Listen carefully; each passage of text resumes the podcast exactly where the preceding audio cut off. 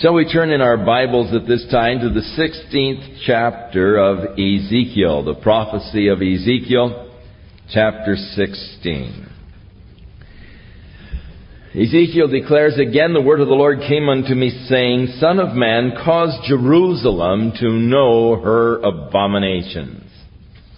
So God is speaking out against Jerusalem, but of course a city is always made up of inhabitants. A city as itself is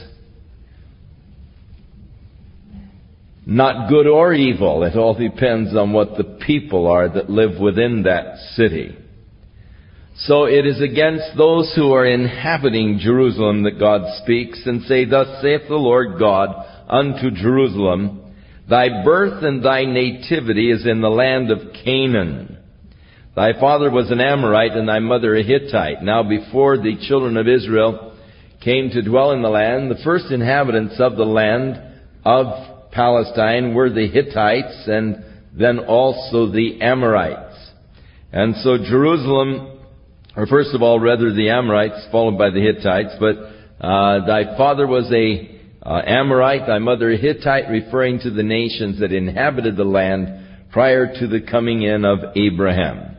And as for thy nativity, in the day in which you were born, thy navel was not cut, neither wast thou washed in water to supple thee. Thou wast not salted at all, nor swaddled at all. Evidently, in those days when a child was born, of course, the first thing you do is, is you wash the child, uh, and then uh, evidently they salted the child.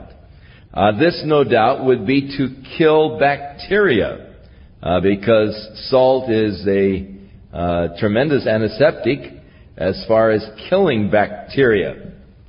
We were uh, out in a um, group uh, that were exploring uh, for the Lost Virgin Guadalupe mine and uh, we were blasting away some uh, boulders, and uh, one of the fellows that was with us, working with us, got hit by a piece of uh, rock that had uh, cut off from the boulder when we were blasting it out, and uh, cut his hand. And the old miner that was with us reached in and, and, got out a little pack of salt and poured it all over. Of course, the guy winced like everything.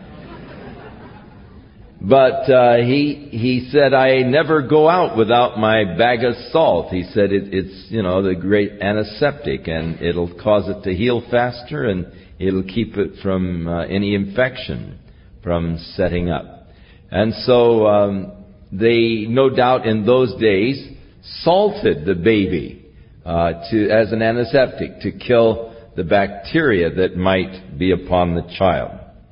So speaks about salting it and then swaddling it, wrapping it up in these uh, blanket kind of thing to swaddle the baby. But when Jerusalem was born, none of this was done. Uh, the umbilical cord was not cut. You were not washed in water. You were not salted nor swaddled. No eye pitied you to do any of these things to you, to have compassion upon thee, but thou wast cast out in the open field to the loathing of thy person in the day when thou wast born. And when I passed by thee, and saw thee polluted in thine own blood. I said unto thee, when thou wast in thy blood, live. Yea, I said unto thee, when thou wast in thy blood, live. So God is saying that you were an outcast, uh, and there was no one to care for you, but I came by and I saw you, polluted there in your blood, and I said unto you, live. Now, verse 6, interestingly enough, from um, old times, was used as a verse to stop hemorrhaging or stop the flow of blood. It is a verse that people have used for years. Uh, when someone is bleeding, uh, to stop the bleeding, they would quote this verse. Now, I don't think the verse does it, but their faith to believe that God is going to do it does stop the bleeding. But uh, people for years have used this almost as a charm kind of a thing to stop bleeding. But of course, it's out of context. God is talking about uh, when He first saw the nation of Israel, Jerusalem, the people of Jerusalem, called them unto Himself. I have caused thee then to multiply as the bud of the field, and thou hast increased. You've become great. You've become an excellent ornament. Your breasts are fashioned, and your hair is grown, whereas you were naked and bare. Now when I passed by thee and looked upon thee, behold, thy time was the time of love, and so I spread my blanket over thee and covered thy nakedness. Yea, I swear unto thee and entered into a covenant with thee, saith the Lord God, and you became mine. So as the nation developed, the time came for love, and God came to the nation to receive the love, entered into a covenant, married them in that sense, entering into that covenant relationship where God claimed them as His own, as His bride. And I washed thee with water. Yea, I thoroughly washed away thy blood from thee. And I anointed thee with oil. And I clothed thee also with broidered work, and shod thee with badger's skins. And I girded thee about with fine linen, and I covered thee with silk. And I decked thee also with ornaments. I put bracelets upon thy hands, a chain on thy neck. I put a jewel in thy forehead, and earrings in thine ears, and a beautiful crown upon your head. And thus wast thou decked with gold and silver, and thy raiment was of fine linen and silk, embroidered work. And thou didst eat fine flour and honey and oil, and thou wast exceeding beautiful, and thou didst prosper into a kingdom, and thy renown went forth among the heathen for thy beauty, for it was perfect through my comeliness, which I put upon thee, saith the Lord. Now God speaks of His work for the nation Israel, and that work of God's Spirit in making them great, making them beautiful, making them desirable. Perfect in beauty. Now, this is all a foreshadowing of the relationship of Jesus Christ to His church. How that when the Lord first came to us, we were polluted because of our sins. As Paul writes in Ephesians 2, And you hath he made alive who were dead in your trespasses and sins. Who in times past you walked according to the course of this world. The word walk there is meandered, which means you were walking without any purpose or direction.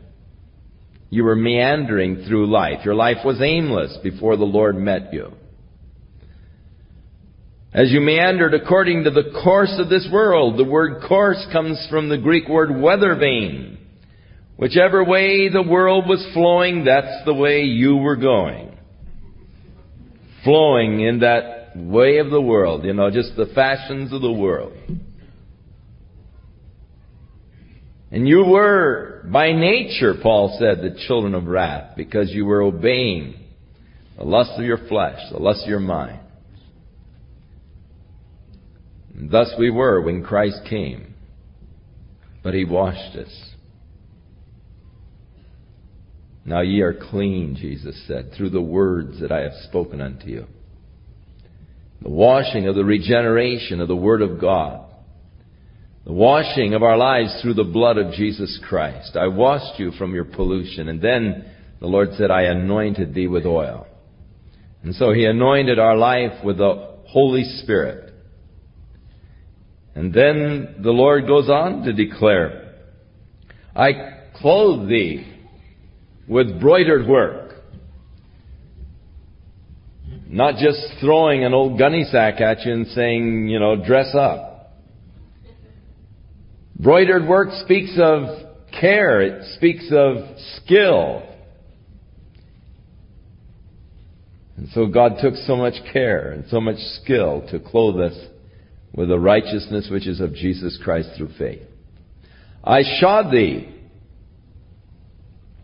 with badger skins, or I gave you shoes of badger skins. Now the badger of the scripture. What that Hebrew word is today, we don't know. The King James translators guessed badger.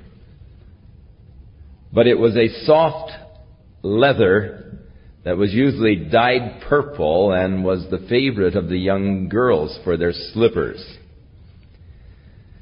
And they were, because soft leather, they were worn for parties and for uh, luxuries, really not for hard labor or hard work out in the fields. Sandals were more the uh, dress for that, but uh, these were uh, luxurious leather slippers. And I girded thee about with fine linen. In Revelation 19, verse 6, he speaks about, and the bride hath made herself ready, and she was adorned in fine linen, pure and clean. And the fine linen is the righteousness of the saints. And that righteousness that is ours is that which God has imputed to us through our faith in Jesus Christ. I am clothed tonight not in my own righteousness. I do not dare to stand before God pleading my own goodness before Him.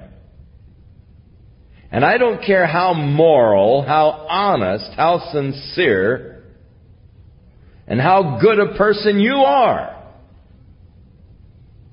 You're a fool if you seek to stand before God in your own goodness and in your own righteousness. You know, there are so many people that um, are just sort of good natured people. Like you have dogs that are good natured and dogs that are bad natured. There's some dogs that are just mean. You don't want to be around them. There's some people that are just mean. You don't want to be around them. They have peptic type of dispositions. Like their stomach is constantly upset or something. They're always growling, always on edge. And that person, as far as standing before God, is no worse off than the person who has by nature a very pleasant disposition. Who's easygoing and calm. You know, we have phlegmatic and we have different types of temperaments and none of them really have any acceptance before God. The only way I can be accepted before God is to be clothed in that linen, pure and clean, which He has given to me. The righteousness which is of Christ through faith. Now, the difficulty is when a person does have a um, more of a problem with his disposition he is usually more conscious and aware of his need for help. And, and he usually is coming to the Lord more readily. He's a sinner, he knows he's a sinner, and he knows he needs help. And he comes to the Lord quite readily. Whereas that person who is morally good, he's honest, he's, you know, has all of these qualities, so often that person does not feel a need of coming to Jesus Christ.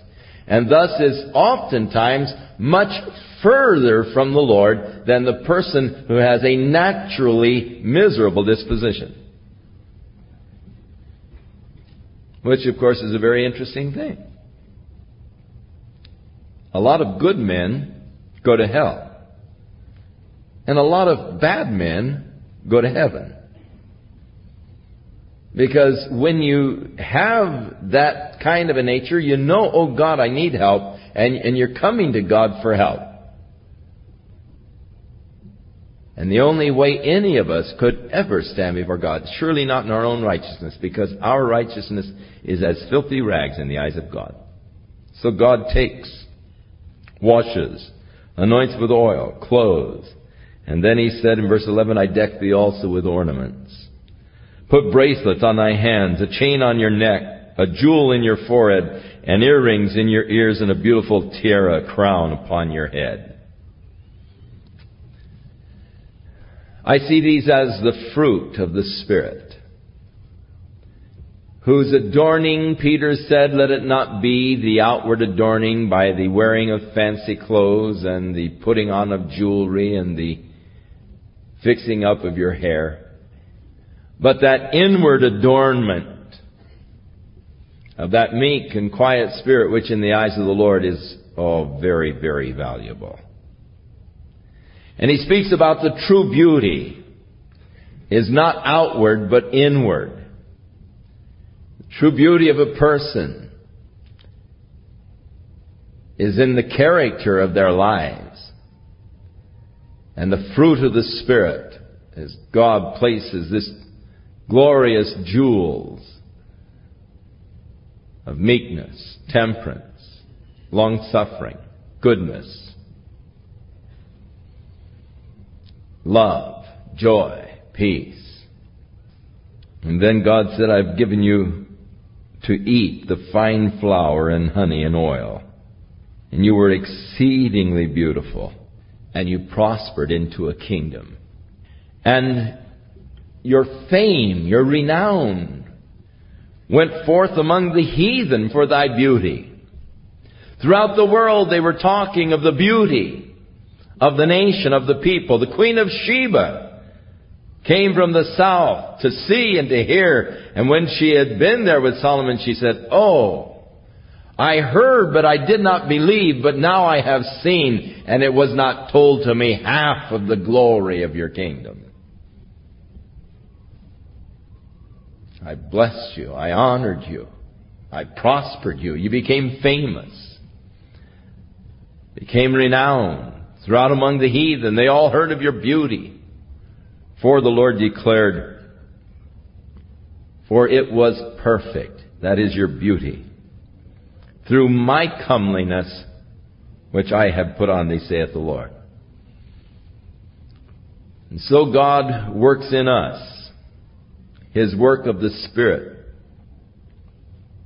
And as God works in us by His Spirit, the purpose is to conform us into the image of Christ. And as God works in us by His Spirit, and as we are changed into the image of Christ, God looks at us and says, Oh, you're perfectly beautiful. God sees you in Christ. And in Christ there is no condemnation for those that are in Christ Jesus. God sees you complete in Christ. He sees you perfected in Christ. And He declares that you are perfect in beauty. Now, after all of this, God now charges them, but you did trust in your own beauty, and you played the harlot because of your renown.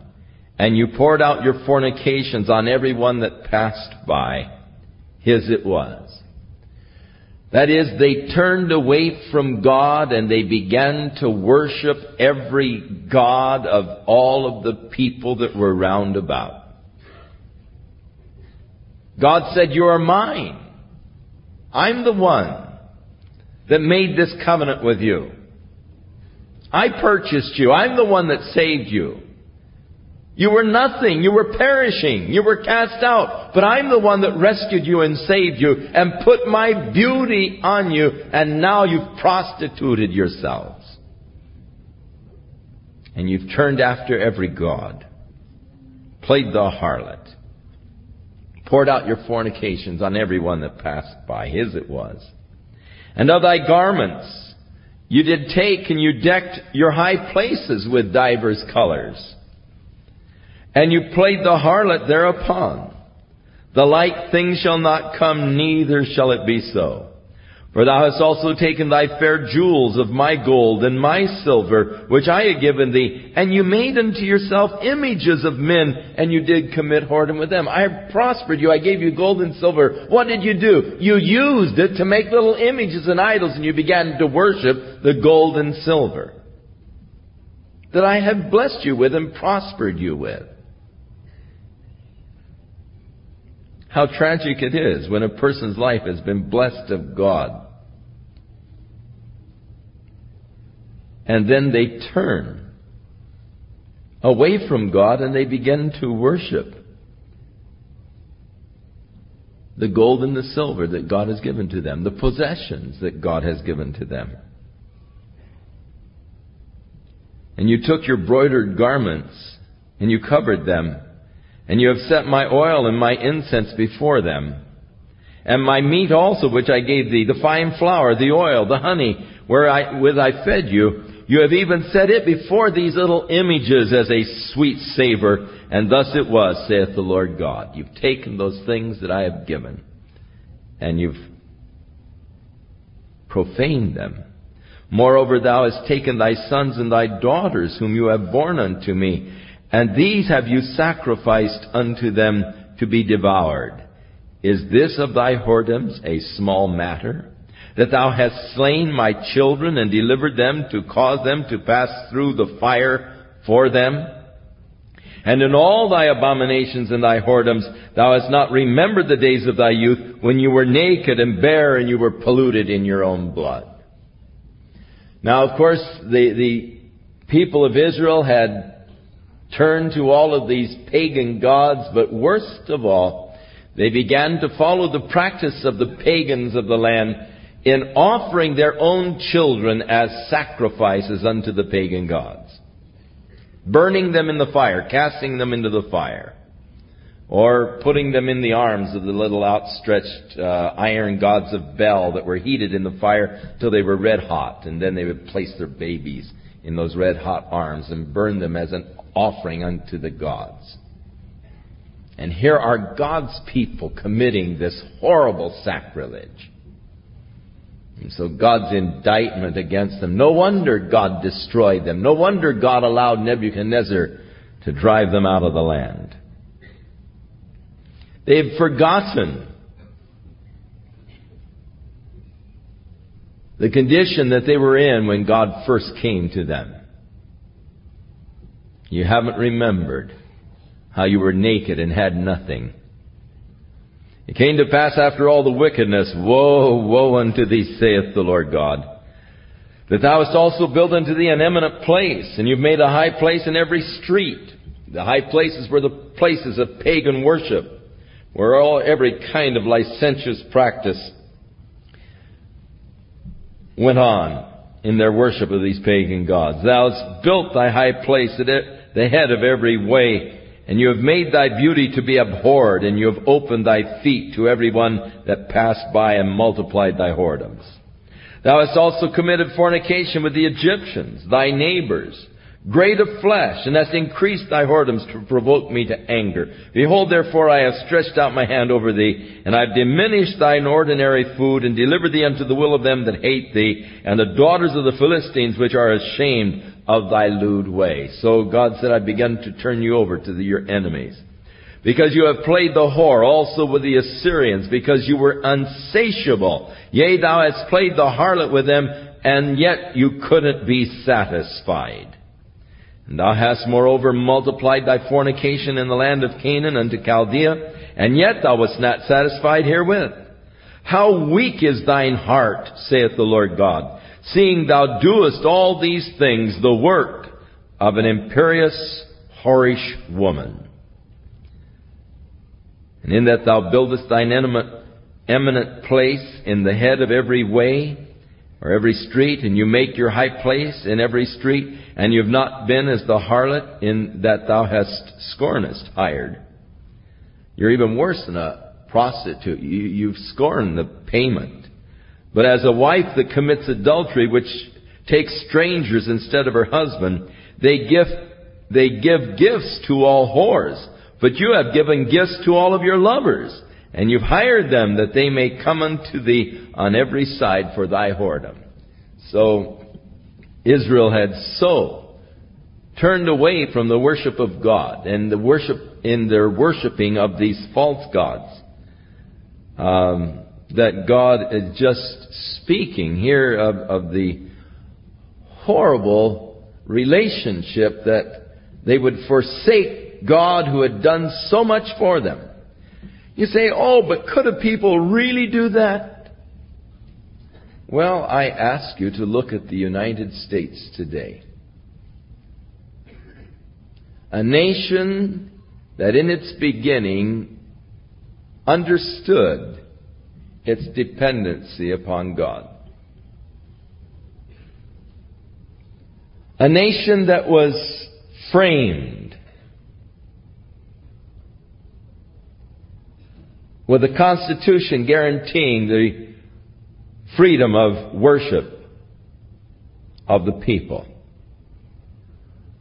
the Freedom to worship. A nation that placed upon its coins, in God we trust. A nation that placed within its national anthem the recognition of God. And in its pledge to the flag acknowledged it to be one nation under God. But look how the nation today has turned its back upon God. On the Lord's Day, it has become a day where people go out and worship their idols as they run up and down a lined field throwing balls. To the cries and the cheers of their devoted followers. A day for pleasure. A day for seeking after the flesh. A day of attempting to satiate the flesh in pleasure. How far we have fallen. When Superman replaces the Word of God on television on Sunday mornings. How tragic that a nation turns from the God who made them great, the God who made them strong, the God who clothed them, fed them, made them prosperous, and they forget their beginnings. They forget it was God who made us strong. They forget how that God watched over the early colonists. And they begin to attribute this strength to such foolish things as free enterprise, the democratic system. America, America, God shed His grace on thee. But you've turned your back on God, even as did Israel. We did not have the wisdom to learn from history. And the Christians, by their inactivity, have allowed these things to be. We're soon going to be electing school boards and other officials in our community. How many of you have really planned to vote? Probably not very many. Did you know that there are some outstanding Christians that are running for the school boards? That if all of the Christians got out and voted for those Christians that are running for these offices, they could be elected to these offices and we could actually perhaps help guide the curriculum of our schools.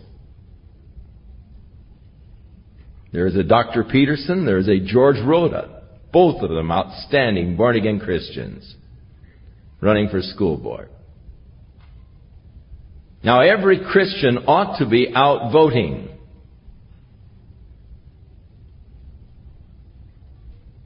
I'm not going to tell you who to vote for, that's illegal. They just tell you there's a couple Christians So God speaks about Israel, their folly, and about the judgment that is going to come. He was first their lover. He had created them, took them when they were nothing, made them great, made them beautiful, and they turned against him. Verse 34, and the contrary is in thee from other women, in thy whoredoms, whereas none follows thee to commit whoredoms, and in that you give a reward, and no reward is given to thee, therefore you are contrary.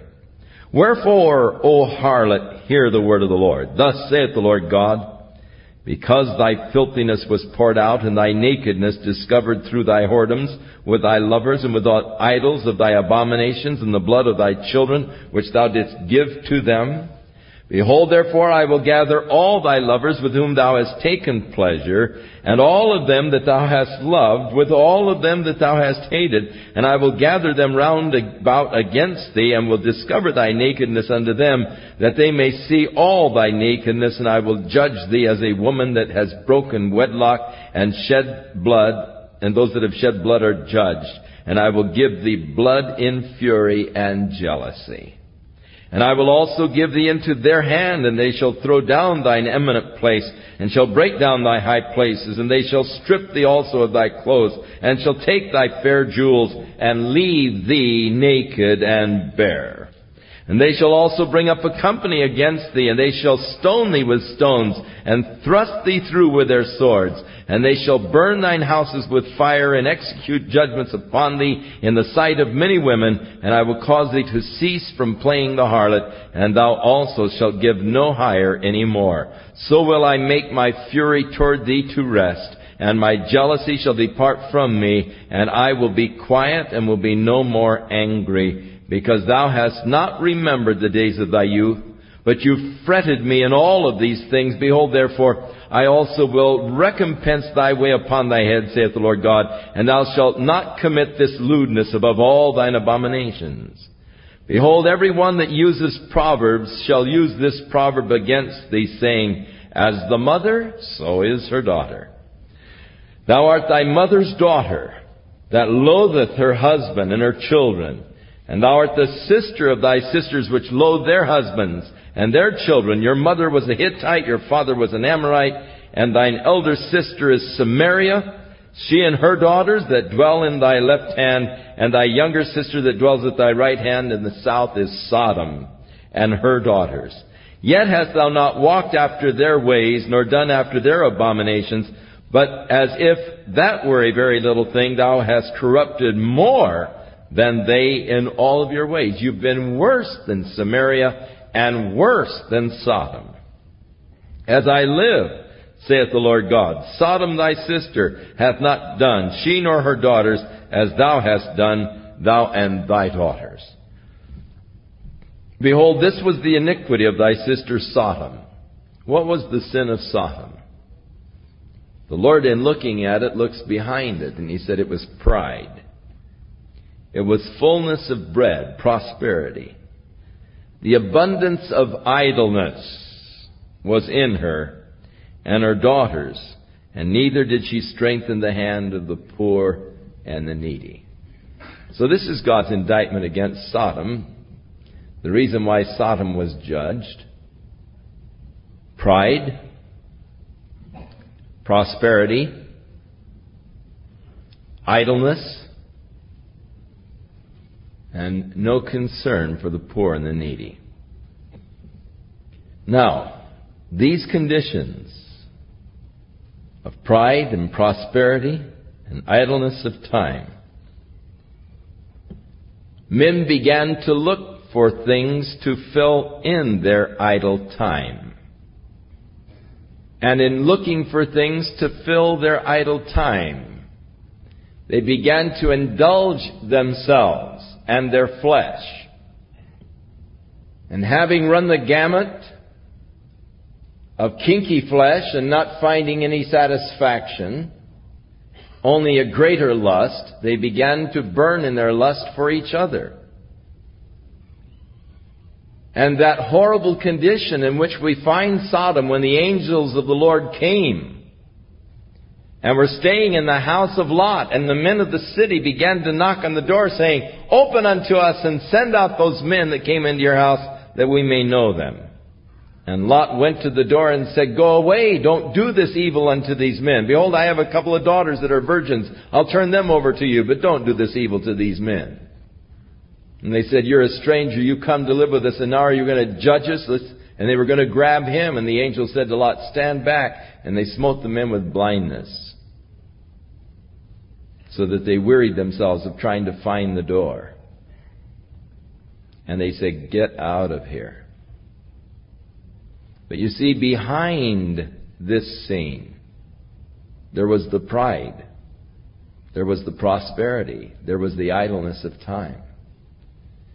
Now, these are the conditions that produced this blatant demonstration of these homosexual men. It was because of this kind of an environment they felt the bravado to parade publicly. When the conditions of a nation become so corrupt and immoral that men of this character feel a forwardness in expressing themselves publicly and begin to parade in public demonstrations, you know that you are at the end of the rope. The next thing is judgment.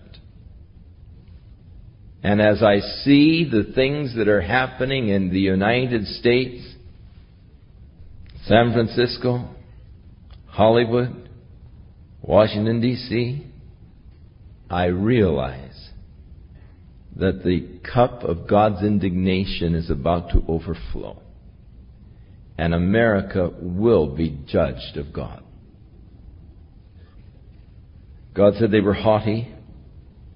They committed abomination before me. Therefore, I took them away as I saw fit, as I saw good.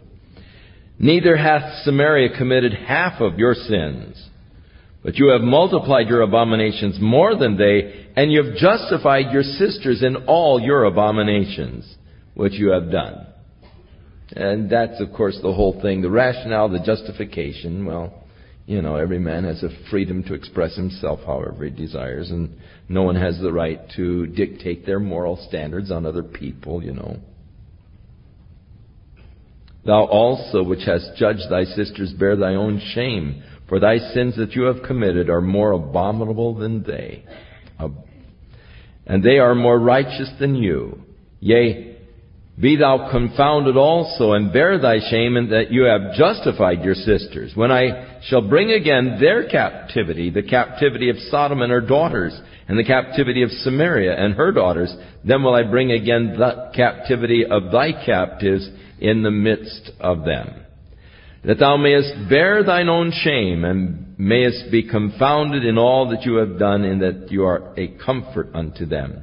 When your sister Sodom and her daughters shall return to their former estate, and Samaria to her daughters shall return to their former estate, then thou and thy daughters shall return to your former estate, for thy sister Sodom was not mentioned by thy mouth in the day of thy pride.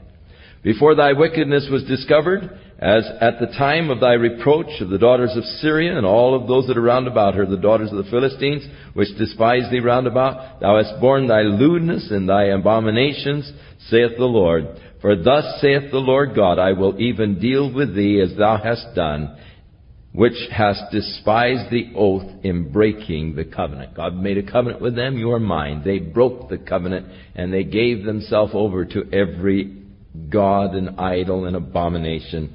And so God speaks of them that they have despised the oath in breaking the covenant. Now, God here, of course, speaks of the day of restoration, even of Sodom and of Samaria. That day is coming. I do not believe the day is far off.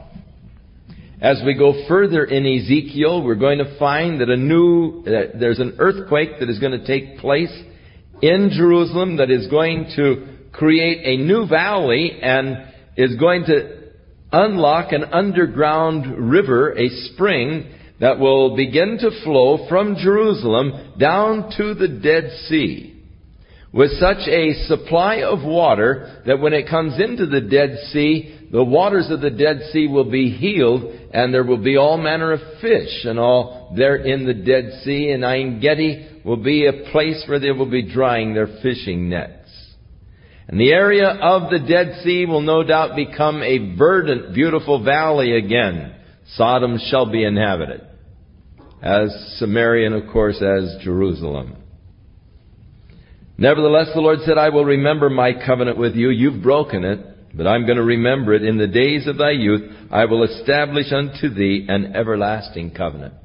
And so God is, for all that they have done, God is not utterly destroyed, not utterly rejected, but He is going to take them back again and establish a everlasting covenant with them through Jesus Christ. Then thou shalt remember thy ways and be ashamed when you shall receive thy sisters, thine elder and thy younger, and I will give them unto thee for daughters, but not by thy covenant. And I will establish my covenant with thee, and thou shalt know that I am the Lord, that thou mayest remember and be confounded, and never open thy mouth any more because of thy shame, when I am pacified toward thee for all that thou hast done, saith the Lord God. Now in chapter 17, he speaks a parable of a great eagle. And this is where some of these harebrained people uh, begin to spiritualize and try to read the United States into prophecy. Because uh, there is an eagle on the top of the flag. And uh, thus, uh, because he uses an eagle in a parable that must refer to the United States, you know, and they start twisting and spiritualizing to try to make this fit the United States. But uh, if you'll just read the beginning, there's no way that you can twist it. And the word of the Lord came unto me saying, Son of man, put forth a riddle and speak a parable unto who? The house of Israel, not to the United States, but to the house of Israel. But people get all into the spiritualizing of scriptures and they, they, they fail to, to read this part and they, they get down into the eagle and snapping the twig from Lebanon and they start making all of these spiritual types of analogies and it, it just gets off the wall. And say, thus saith the Lord God, a great eagle with great wings, long wing, full of feathers, which had various colors, came unto Lebanon and took the highest branch of the cedar. Now, this greatest eagle is Nebuchadnezzar. The highest branch of the cedar would be the house of David, the king, from uh, who was Jehoiakim at this particular time, and cropped off the top of the young twigs and carried it to the land of traffic and set it in the city of merchants as the king was taken as a captive to Babylon. He took also of the seed of the land and planted it in the fruitful field. That is, he took the son, Zedekiah, and he made him the king, entering into a covenant, swearing by God you'll be faithful to him and so forth. Uh, Zedekiah made a pledge to uh, Nebuchadnezzar to rule the people as a vassal uh, state to Babylon, and he swore by God his allegiance to Nebuchadnezzar. But of course, he rebelled against it. He did not uh, honor this covenant that he had sworn by the Lord. So he took also the seed, that is the eagle of the land, and planted it in a fruitful field, he took Zedekiah, he placed it by the great waters and set it up as a willow tree. And it grew and became a spreading vine of low stature, whose branches turned toward him. And the roots thereof were under him, so that it became a vine and brought forth branches and shot forth sprigs.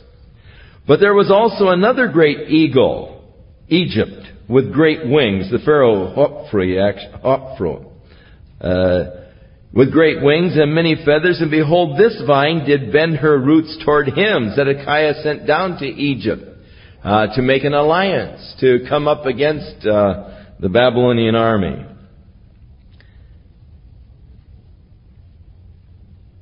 And it was planted in a good soil by great waters, that it might bring forth branches, that it might bear fruit, that it might be a goodly vine. Say thou, thus saith the Lord God, shall it prosper? Shall he not pull up the roots thereof and cut off the fruit thereof that it wither? And it shall wither in all the leaves of her spring. even without great power or many people to pluck it up by the roots thereof. Yea, behold, being planted, shall it prosper? Shall it not utterly wither? When the east wind touches it, it shall wither in the furrows where it grew. So this alliance with Egypt will not stand, but the nation will be destroyed. Zedekiah will be destroyed. Uh, and so it goes on to speak of his rebellion. Moreover, the word of the Lord came unto me, saying, Say now to the rebellious house, to Zedekiah, Know ye not what these things mean? Tell them, Behold, the king of Babylon is come to Jerusalem, and he has taken the king thereof and the princes thereof, and led them with him to Babylon. And he hath taken of the king's seed. And of course he's explaining now this parable, and it's nothing to do with the United States. This is the explanation of this eagle parable. Uh, it's the king of Babylon who has come to Jerusalem and taken the king thereof and the princes thereof and led them with him to Babylon. And he has taken the king's seed, and that is Zedekiah, made a covenant with him, and has taken an oath of him. He has also taken the mighty of the land, that the kingdom might be base, that it might not lift itself up, but by keep, but that by the keeping of his covenant it might stand. But he, Zedekiah, rebelled against Nebuchadnezzar in sending his ambassadors to Egypt, that other eagle, that they might give him horses and many people. Shall he prosper? Shall he escape that has done such things? And shall he break the covenant or be delivered? As I live, saith the Lord God, surely in the place where the king dwells, that made him king, whose oath he despised and whose covenant he broke, even with him in the midst of Babylon he shall die. And Zedekiah was indeed brought to Babylon and died there. Neither shall Pharaoh with his mighty army and great company make for him in the war by casting up mounts and building forts to cut off many persons. Seeing he despised the oath by breaking the covenant when lo, he had given his hand. Uh, he had, you know, they shook on it and all, and had done all these things, he shall not escape. Therefore, thus saith the Lord God, as I live, surely my oath that he has despised, and my covenant that he has broken, even it will I recompense upon his own head. And I will spread my net upon him, and he shall be taken in my snare, and I will bring him to Babylon, and will plead with him there for his trespass that he hath trespassed against me. And all of his fugitives with all of his bands shall fall by the sword, and they that remain shall be scattered toward all the winds. And ye shall know that I am the Lord, and I have spoken it. Thus saith the Lord God, I will also take of the highest branch of the high cedar. And this is a prophecy that goes on now concerning Jesus Christ. As he was the root out of the stem of Jesse, or the rod out of the stem of Jesse. So, again, the highest branch from David, the high cedar, I will set it.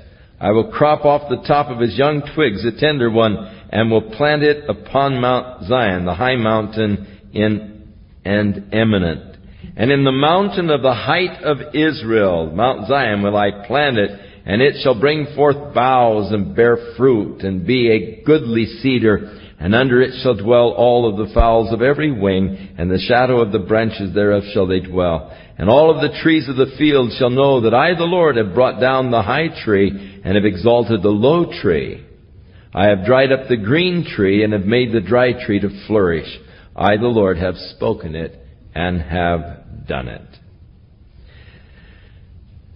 Now, there are instructions for those who have been taken to Babylon, and Ezekiel now turns and speaks to them. The word of the Lord came unto me saying, What mean ye that you use this proverb concerning the land of Israel, saying, the fathers have eaten sour grapes, and the children's teeth are set on edge.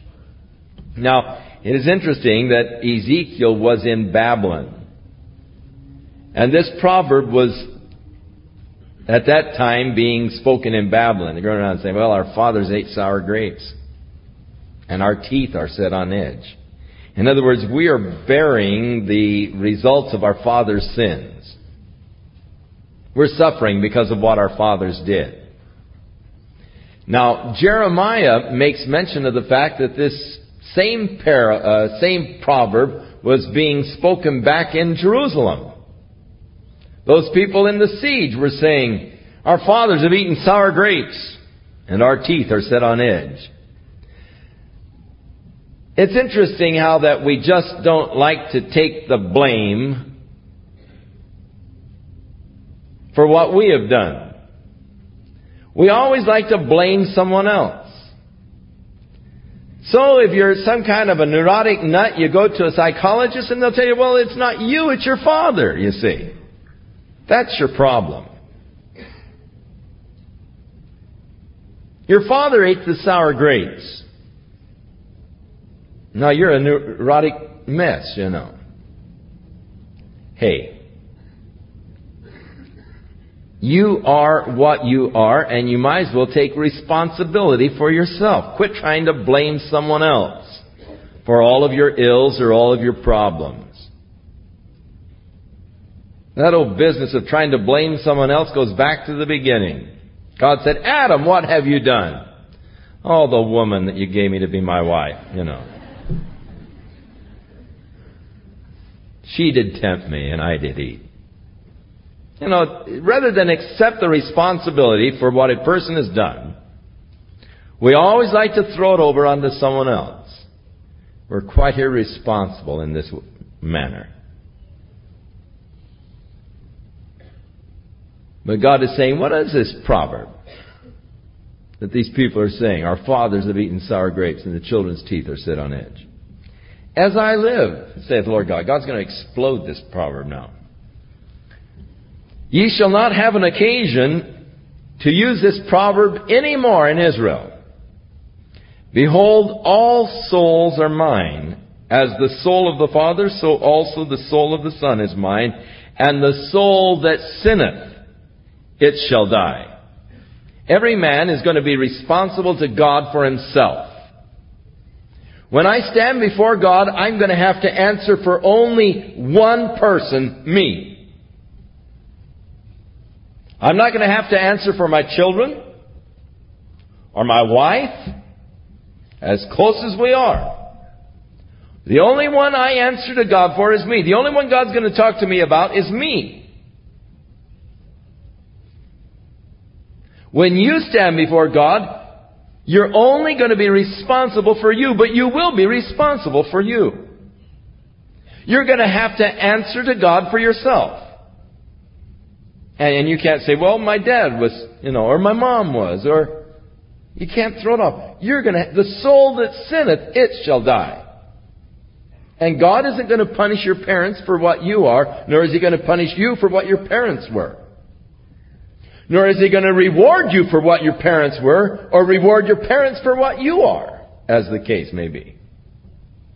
Each man stands before God as an individual and answers for himself. And it's time that you face up to that reality and you begin to be responsible before God, knowing that we shall all stand before the judgment seat of Christ to give an account for the things that we have done while we've been living in these bodies, whether they be good or evil.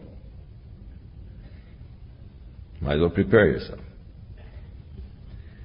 But if a man is just and does that which is lawful and right, and has not eaten upon the mountains, that is, these abominable feasts to these pagan gods, or lifted up his eyes to the idols of the house of Israel, neither hath defiled his neighbor's wife, neither has come near a menstruous woman, and hath not oppressed any, but hath restored to the debtor his pledge, when um, someone uh, would make uh, give you a pledge for a debt. A lot of times they just keep the pledge. Uh, and has spoiled none by violence, and has given his bread to the hungry, and has covered the naked with a garment.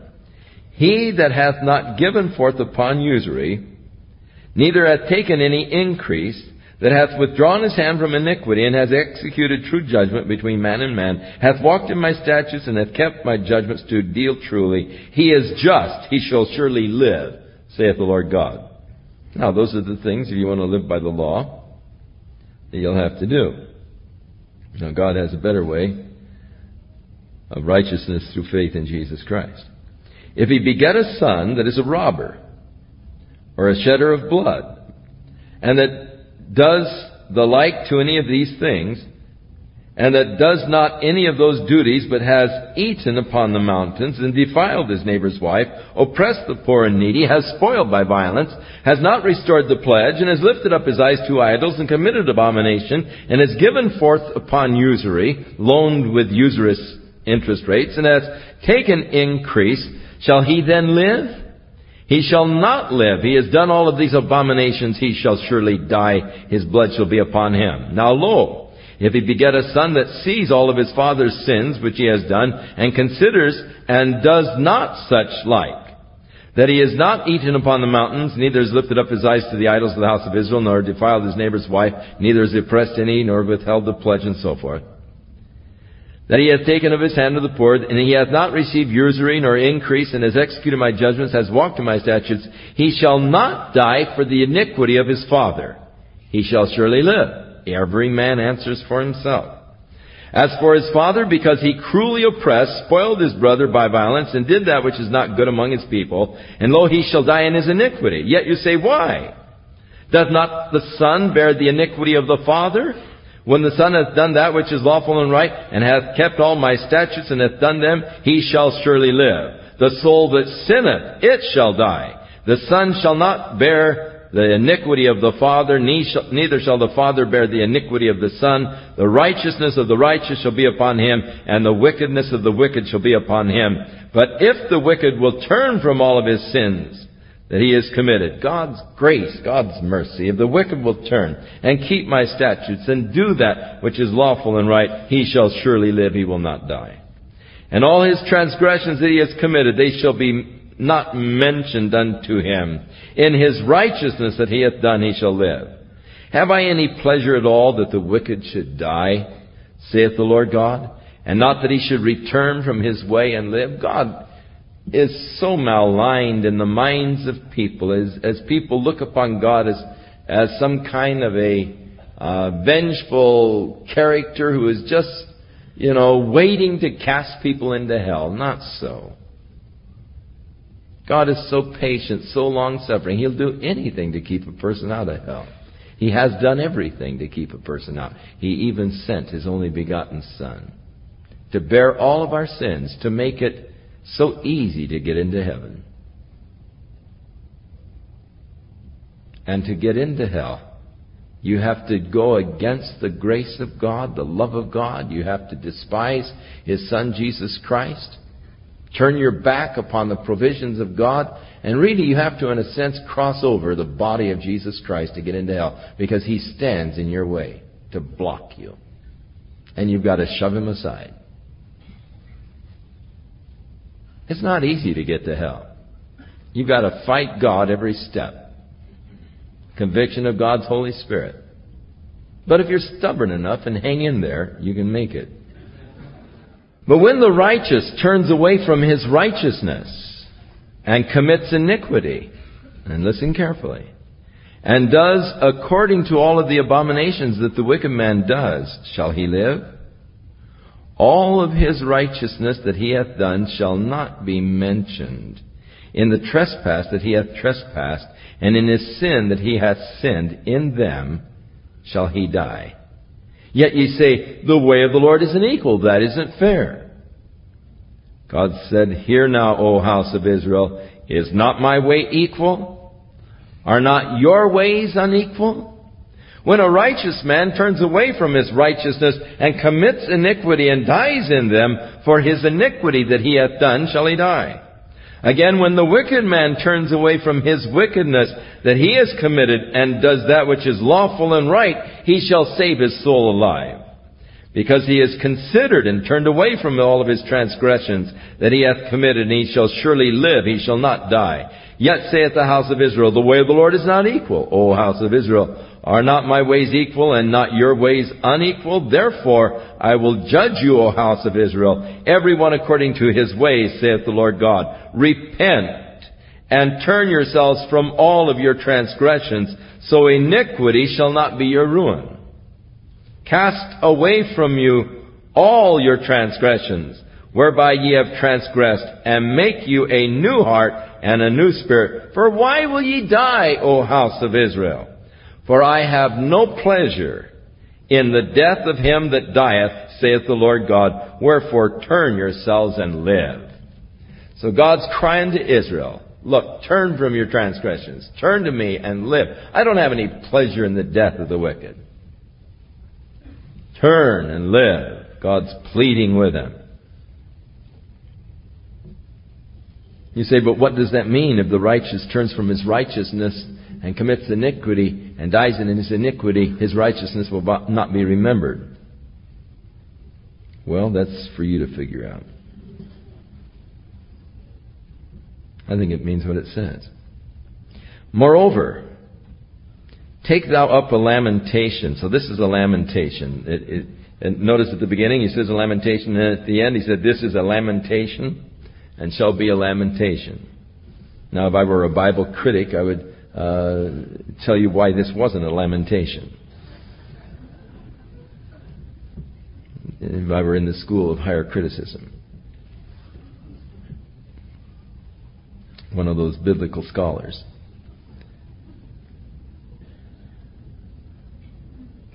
Moreover, take up a lamentation for the princes of Israel and say, what is thy mother? She's a lioness.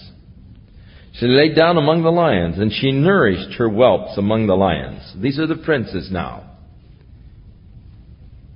Your mother's a lioness. She lay down among the lions. And she brought up one of her whelps, and it became a young lion, and it learned to catch the prey, and it devoured men. And the nations also heard of him, and he was taken in their pit caught in their trap. And they brought him with chains to the land of Egypt. That would be the prince or the king Jehoahaz. Now when she saw that she had waited and her hope was lost, then she took another of her whelps and made him a young lion. This would be Jehoiachin. Chin, Jehoiachin. And he went up and down among the lions, and he became a young lion and learned to catch the prey and devoured men. And he knew their desolate palaces, and he laid waste their cities, and the land was desolate, and the fullness thereof by the noise of his roaring. Then the nations set against him on every side from the provinces, and spread their net over him, and he was taken in their pit. And they put him in a ward in chains, and they brought him to the king of Babylon.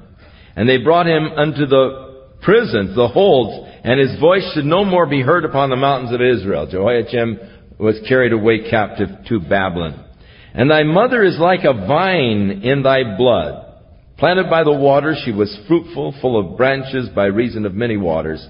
And she had a strong rods for the scepters of them that bear rule. And her stature was exalted among the thick branches, and she appeared in her height with a multitude of her branches, but she was plucked up in fury. She was cast down to the ground, and the east wind dried up her fruit, and her strong rods were broken and withered. The fire consumed them. And now she is planted in the wilderness in a dry and a thirsty ground, and fire is gone out of a rod of her branches, which hath devoured her fruit, so that she hath no strong rod to be a scepter to rule. This is a lamentation and shall be a lamentation. It of course speaks of the end of the uh, of the kings of Israel uh, because of their being conquered. Now it came to pass in the seventh year of the fifth month, the tenth day of the month, that a certain of the elders of Israel came to inquire of the Lord, and they sat before me. Now this evidently was their custom. We read earlier last week where the elders came to sit before uh, Ezekiel to inquire of the Lord. And so the Lord came unto me saying, Son of man, speak to the elders of Israel. Now the last time God said, you know, why should I be inquired of them? You know, these guys have idols that they've set up in their hearts. And God's still not speaking to them. Son of man, speak to the elders of Israel, saying to them, Thus saith the Lord God, Are you come to inquire of me? As I live, saith the Lord God, I'll not be inquired of by you. You come to get my advice? You come to get my counsel? I'm not going to counsel you. Will you judge them, son of man? Will you judge them? Cause them to know the abominations of their fathers. Say unto them, Thus saith the Lord God, In the day when I chose Israel, and lifted up my hand to the seed of the house of Jacob, and made myself known unto them in the land of Egypt. Now he goes back. Cause them to know their history. Rehearse their history for them. Go back to when they were in Egypt. When I lifted up my hand unto them, saying, I am Jehovah your God. In the day that I lifted up my hand unto them to bring them forth out of the land of Egypt into the land which I had espied for them, flowing with milk and honey, which is the glory of all the lands. Now, you go to Israel today and you see a tremendous work of restoration. They have planted millions of trees all over the land. And as the result of the planting of all of these trees, they have, be, they have been able to uh, change the climate in Israel. Uh, and uh, creating a lot more humidity and thus a lot more rain. And the land is again becoming a land of streams and uh, a land of, of, greenery as they are getting more and more rains all the time as a result of this reforestation uh, program that they have had. And of course they've been able to, uh, through uh, drainage canals and planting of eucalyptus trees and all, uh, been able to take a lot of the marshes, the areas that were just swampy, and they've been able to uh, make them very uh, productive as far as, as the growing of fruit and all. Uh, the Sharon Plain that used to be nothing but marshland is now beautiful citrus orchards. Uh, the same with the Valley of Megiddo that was marshland is now just so verdant and beautiful and green uh, with all of the agriculture that is uh, there. Uh, of course, by their planting and all and bringing water down to Beersheba, they're they're really creating now a whole new look to this land.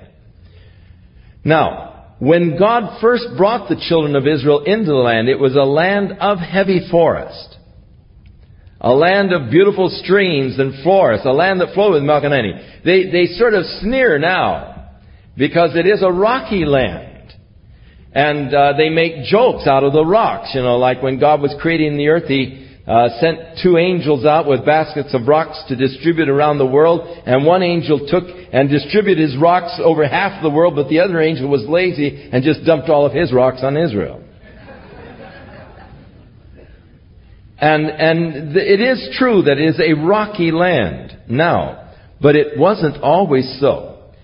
When the Turks took the land, they deliberately cut down all of the forest to just denude the land. And without the trees and all, the topsoil all washed away. And the land became a barren desert, wilderness. But of course, except in the valleys, uh, it became marshlands because of all of the silt that plugged up the streams and so forth. And so it developed these marshlands plus the Rocky Mountains, the barren Rocky Mountains. Now, the Jews started planting uh, pine trees on these Rocky Mountains because the pine tree roots are able to go down in the crevices and uh, and are able to, actually as they go down and they swell, they begin to crack the rocks and break them up, creating new topsoil. And, and all of the planting was done on a scientific basis, an extremely uh, educational and valuable uh, lessons can be learned agriculturally in going over and study. They've really done the whole thing from a scientific base. Because eucalyptus trees drink up so much water, they planted eucalyptus trees in these marsh areas so that they would drink up gallons of water every day. And of course they drained the marshes and, uh, or drained the rivers and all, and, and allowed them to flow on out again to the uh, Mediterranean so that you don't have the marshland. And they are really, uh, restoring this land in, in a marvelous way. And, uh, it's, and it's an exciting thing to see. But when God first brought them into the land, out of Egypt, it was a beautiful, verdant land of forest and streams and all throughout the entire land. It was, it was, according to the Word of God, one of the most beautiful places in the world. And as you see where they are restoring and where the rain has been restored and all, uh, there are some beautiful, beautiful areas. That Sea of Galilee and the areas around the Sea of Galilee. Up at Tel Dan, one of the most beautiful places, uh, the, the water, the, and the springs and, and all. It is just lovely, beautiful. and uh, the the whole countryside is being restored, and, and as it is, it's, it's again becoming a place of great beauty. But the land, God said, I spied out this land for them. It was flowing with milk and honey. It was the glory of all of the lands. Then said I unto them, Cast ye away every man the abominations of his eyes. That is while they were in Egypt. Don't defile yourself with the idols of Egypt, for I am Jehovah your God. But they rebelled against me. They would not hearken unto me. They did not every man cast away the abominations of their eyes, neither did they forsake the idols of Egypt.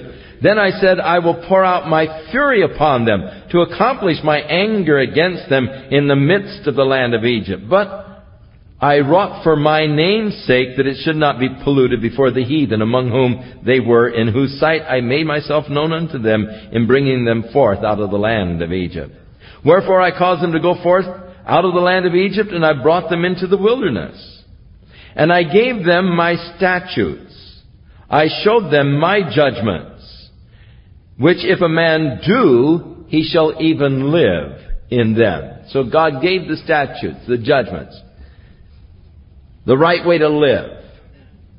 Moreover, I also gave them my Sabbaths to be a sign between me and them. Now the Sabbath was not a sign to the Gentiles.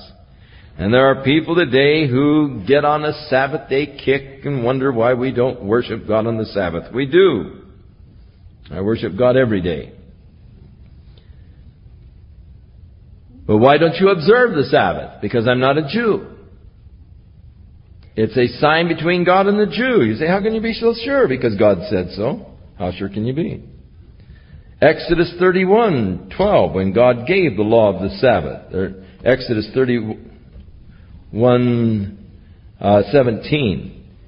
It is a sign, well, 16, wherefore the children of Israel shall keep the Sabbath to observe the Sabbath throughout their generations, a perpetual covenant.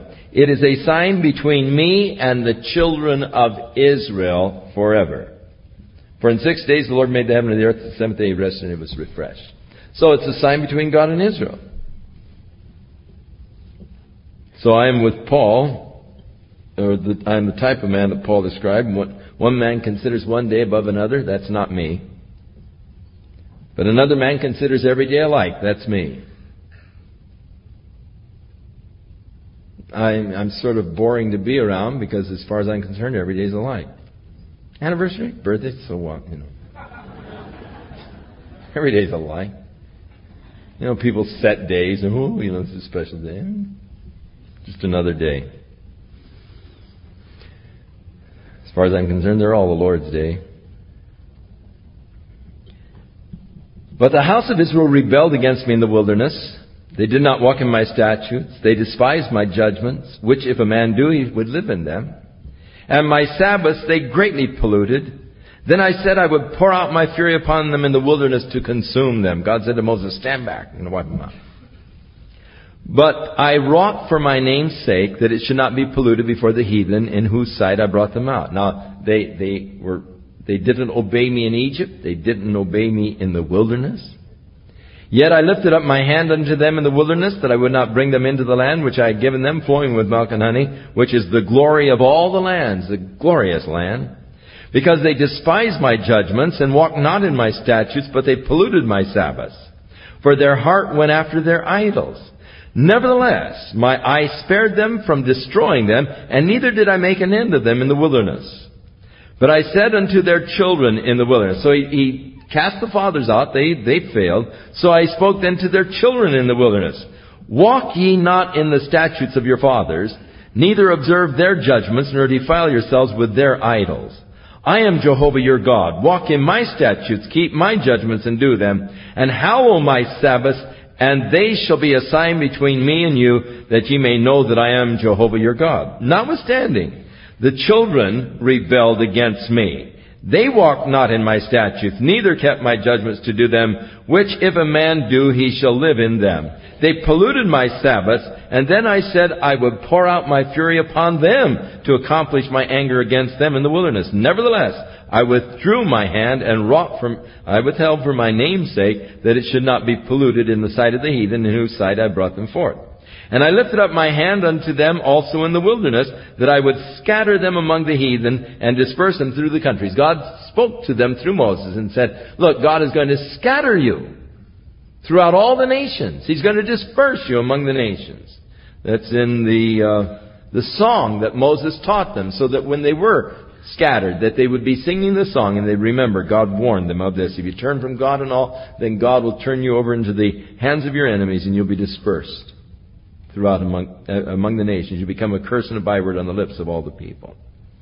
Because they had not executed my judgments, but had despised my statutes, have polluted my Sabbaths, and their eyes were after their fathers' idols. Wherefore I gave them also I gave them also statutes that were not good. He said, all right, verse 39. Go, serve everyone as idols. In other words, God says, all right, that's what you want, do it. So he gave them statutes that were not good, you know, just, he saw that they were bent in that direction. All right, if that's what you want to do, do it. Uh, it's terrible when God gives up on a person and just turns him over to his own desires, to his own destruction. And I polluted them in their own gifts, and caused them to pass through the fire, all that opened the wound, that I might make them desolate to the end that they might know that I am the Lord.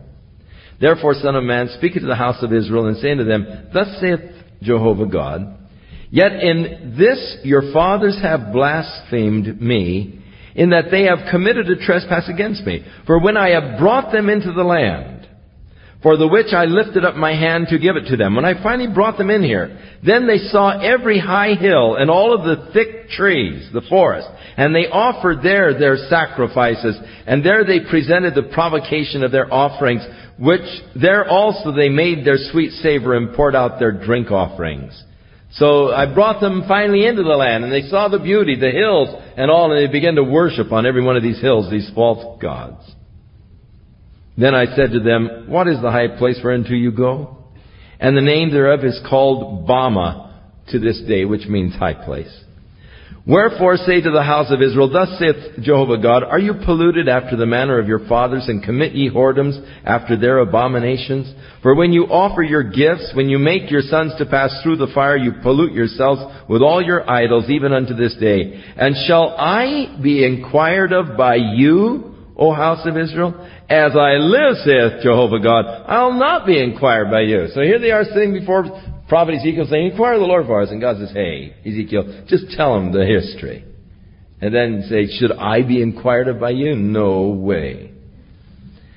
And that which comes into your mind shall not be at all that ye say, we will be as the heathen, as the families of the countries, to serve wood and stone. As I live, saith Jehovah God, surely with a mighty hand and with a stretched out arm and with fury poured out will I rule over you. And I will bring you out from the people and will gather you out of the countries wherein you have scattered with a mighty hand and with a stretched out arm and with fury poured out. And I will bring you into the wilderness of the people and there will I plead with you face to face. Like as I pleaded with your fathers in the wilderness of the land of Egypt, so will I plead with you, saith Jehovah God. And I will cause you to pass under the rod and I will bring you into the bond of the covenant and I will purge out from among you the rebels and them that transgress against me and I will bring them forth out of the country where they sojourn, and they shall not enter into the land of Israel, and ye shall know that I am the Lord. So God says, I will come again in, that day. And of course, this day is in the future, but God is going to cause, cause them to pass under the rod, to enter into the covenant. There will be those that God will deal with, that He will bring into the land, and He will bless, and He will favor. But He's going to rule uh, they will have to make that commitment unto God. As for you, O house of Israel, thus saith Jehovah God, Go ye serve every one his idols. Hereafter also, if ye will not hearken unto me, but pollute ye my holy name no more with your gifts and with your idols. For in my holy mountain, in the mountain of the height of Israel, saith the Lord God, there shall all the house of Israel and all of them of the land serve me. There will I accept them, and there will I require your offerings and the first fruits of your oblations with all your holy things. I will accept you with your sweet savor when you bring, when I bring you out from the people. This is when Christ returns and the gathering together again of the people into the land, and God will then accept them as His people and he will be sanctified in you before the heathen. And ye shall know that I am Jehovah when I shall bring you into the land of Israel, into the country for the which I lifted up my hand to give it to your fathers. And there shall ye remember your ways and all your doings wherein you have been defiled, and ye shall loathe yourselves in your own sight for all of the evils that you have committed. It said that in Zechariah prophesies, and when they see Christ, they shall look upon him whom they have pierced, and they shall mourn and wail over him as a mother wails over her only son who has been killed. Oh, when they realize what they have done, what they have missed in the rejection of their Messiah. Weeping. But it will be a glorious thing because it will be the weeping of repentance and it will be their restoration in their life and their glory. And ye shall know that I am the Lord when I have wrought with you for my name's sake, not according to your wicked ways, nor according to your corrupt doings, O ye house of Israel, saith Jehovah God, the Lord God, Adonai here. Moreover, the word of the Lord came unto me, saying, Son of man, set thy face toward the south, and drop thy word toward the south, and prophesy, prophesy against the forest of the south field, and say to the forest of the south, Hear the word of the Lord. Thus saith the Lord God, Behold, I will kindle a fire in thee, and it shall devour every green tree in thee, and every dry tree. The flaming fire shall not be quenched, and all faces from the south to the north shall be burned therein. And all flesh shall see it, that I the Lord have kindled it, and it shall not be quenched. Then said I, Ah, Lord God, they say of me, Doth he not speak parables? They're already saying, Lord, he's speaking in parables, and now I tell them this, and they're going to just give me a bad time.